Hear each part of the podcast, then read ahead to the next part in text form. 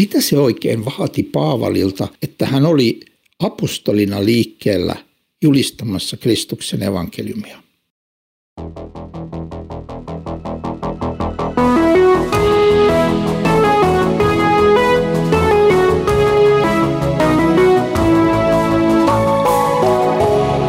Kirjoitusten pauloissa. Olemme tulleet tässä tessalonikalaiskirjeen tutkiskelussa jakeeseen 19. luvussa, jossa Paavali sanoo, että muistattehan veljet, kovan työmme ja vaivan näkömme. Yötä päivää me teimme työtä, että me olisi kenellekään teistä rasitukseksi, kun julistimme teille Jumalan evankeliumia. Aiemmissa jaksoissa olimme nähneet, miten Paavali toi evankeliumin Tessaloniikin ja miten se kantoi siellä hedelmään, että ihmiset kääntyivät elävän Jumalan puoleen.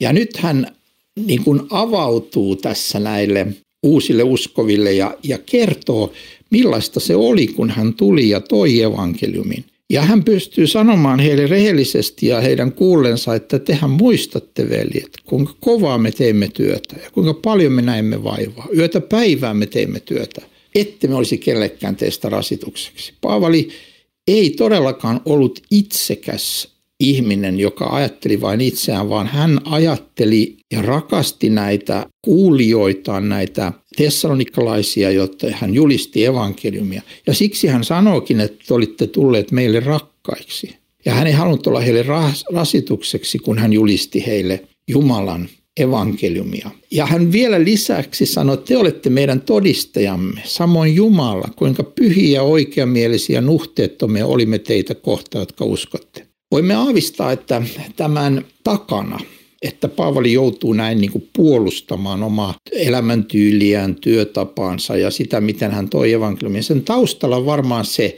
että siellä oli ihmisiä siellä Tessalonikissa, jotka kyseenalaistivat, että kuka tämä tämmöinen Paavali on, joka on tuonut teille evankeliumia. Että varmaan hän vaan pyrkii hyötymään teistä ja, ja varmaan hän ei ole puhta, hänellä ei ole puhtaat jauhot pussissa. Mutta itse asiassa oli. Paavali oli vilpitön. Paavali oli liikkeellä rakkaudesta totuuteen ja rakkaudesta näihin ihmisiin. Ja hän perustelee sen sillä, että te itse muistatte, miten me elimme. Te itse olette todistajana ja jopa Jumala on todistajana, kuinka pyhiä, oikeamiesiä ja nuhteettomia olimme teitä kohtaan.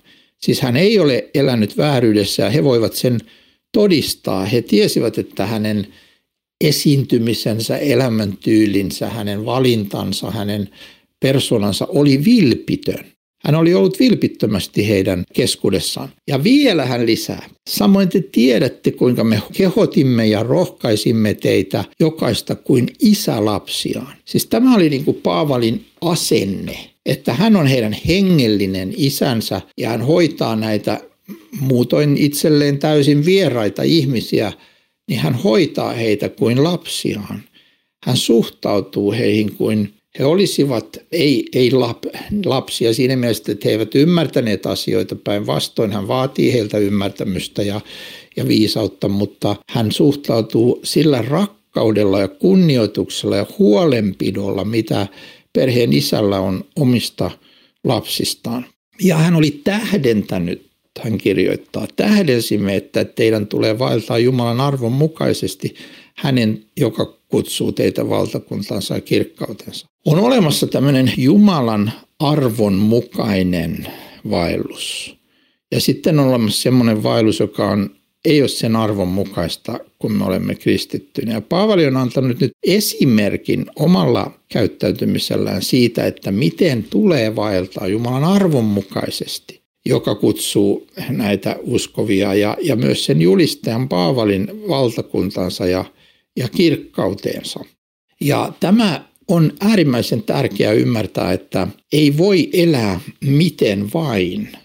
Usein käy niin, että se hyvä sanoma, jota julistetaan, se evankeliumi, jota välitetään, me valitettavasti jollain tavoin tahraamme sen evankeliumin välittämisen omalla elämäntyylillämme, omilla virheillämme, omalla huonolla asenteella ja käytöksellämme. Meidän tulisi kasvaa tästä irti ja me saamme luottaa Jumalan armoon, että hän tekee meissä työtä, että myös ei vain meidän sanamme, vaan myös meidän asenteemme ja elämämme ja se, mitä me kohtelemme ihmisiä, myös se voisi olla puhuttelevaa ja myös se voisi välittää ihmisille sitä samaa Jumalan rakkautta, huolenpitoa, äh, hyvyyttä, mikä äh, Jumalalla on meihin. Jos ihmiset näkevät meidän elämämme olevan ristiriidassa sen kanssa, mitä me julistamme,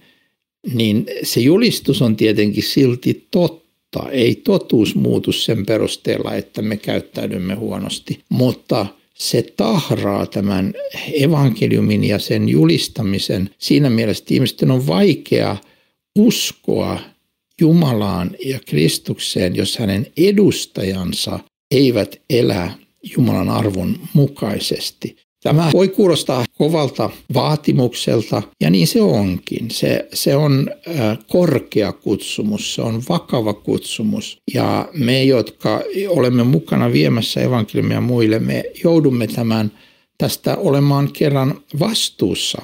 Niin kuin Paavali tässä sanoi, että te olette todistajamme samoin Jumala miten me olimme ja elimme. Ja tässä mielessä meidän täytyy aina muistaa, että ei vain maailmaa ja niitä tuomita, jotka eivät usko Kristukseen, vaan myös meidät uskovat ja sanan välittäjät, meidätkin arvioidaan Jumalan edessä ja, ja meidän tulee pitää tämä mielessä, että osaisimme ottaa tarpeeksi tosissamme ja, ja vakavissamme tämän Jumalan sanan välittämisen.